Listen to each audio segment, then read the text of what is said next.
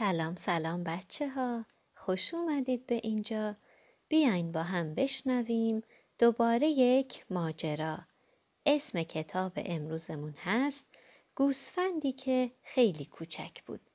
نویسنده و تصویرگر کتاب راب لویس مترجم هوشنگ آزادیور و من هم علما هستم که کتاب رو براتون می‌خونم.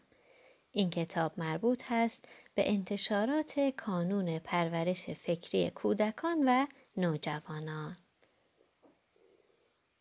تی فصل بهار وقتی که خورشید درخشان و گرم میتابید گوسفند قصه ما به دنیا اومد. اسمش بود فرفری. فرفری توی یه مزرعه خیلی قشنگ و باصفا زندگی می‌کرد. اون هر روز با دوستاش این ور اون ور می‌رفت. غذا می‌خورد و بازی می‌کرد. تا اینکه یک سال گذشت همه گوسفندا بزرگ شدن اما فرفری همونقدر که بود موندش. بزرگ نشد. فرفری خیلی ناراحت بود و از این بابت خیلی قصه می‌خورد. گوسفندهای دیگه هم اونو مسخره می‌کردن و بهش میخندیدن. فرفری برای اینکه بزرگتر به نظر برسه خیلی کارا می‌کرد. مثلا یه بار توی فصل زمستون یه عالم برف روی خودش ریخت. همه گوسفندا با تعجب بهش نگاه می‌کردن.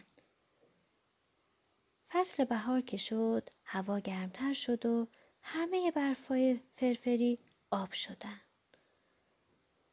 گوسفندا به فرفری میخندیدن و مسخرش می‌کردن. یه بار دیگه فرفری رفت زیر یه درخت گیلاس تا شکوفه های درخت بریزن روش و فرفری اینطوری خوشحال بود چون که بزرگتر به نظر می‌رسه. اما یک دفعه بادی اومد و همه شکوفه ها رو برد. فرفری خیلی ناراحت بود. توی فصل پشمچینی فرفری رفت سراغ پشمای یه گوسفندی که چیده شده بود اونا رو برداشت و انداخت روی خودش. خیلی بزرگتر دیده می‌شد. اما چوپانی اینو فهمید و پشما رو از فرفری پس گرفت. یه روز غروب یه گرگی اومده بود مزرعه. گوسفندا رو دید و به خودش گفت چه شام خوشمزه این.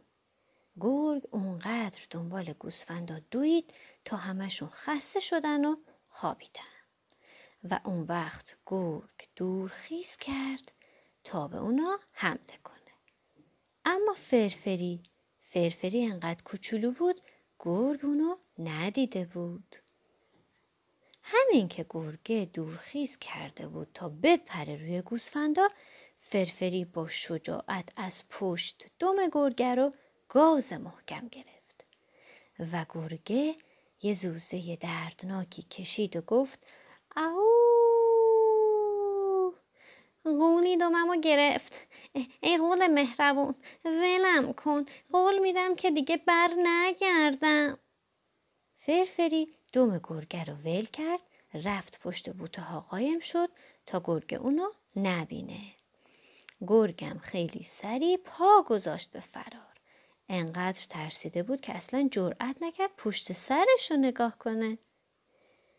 و اینطوری شد که فرفری جون همه گوسفندا رو نجات داده بود و از اون روز به بعد همه باهاش دوست بودن و دیگه هیچ گوسفندی اونو مسخره نمی‌کرد. قصه ما به سر رسید کلاقه به خونش نرسید.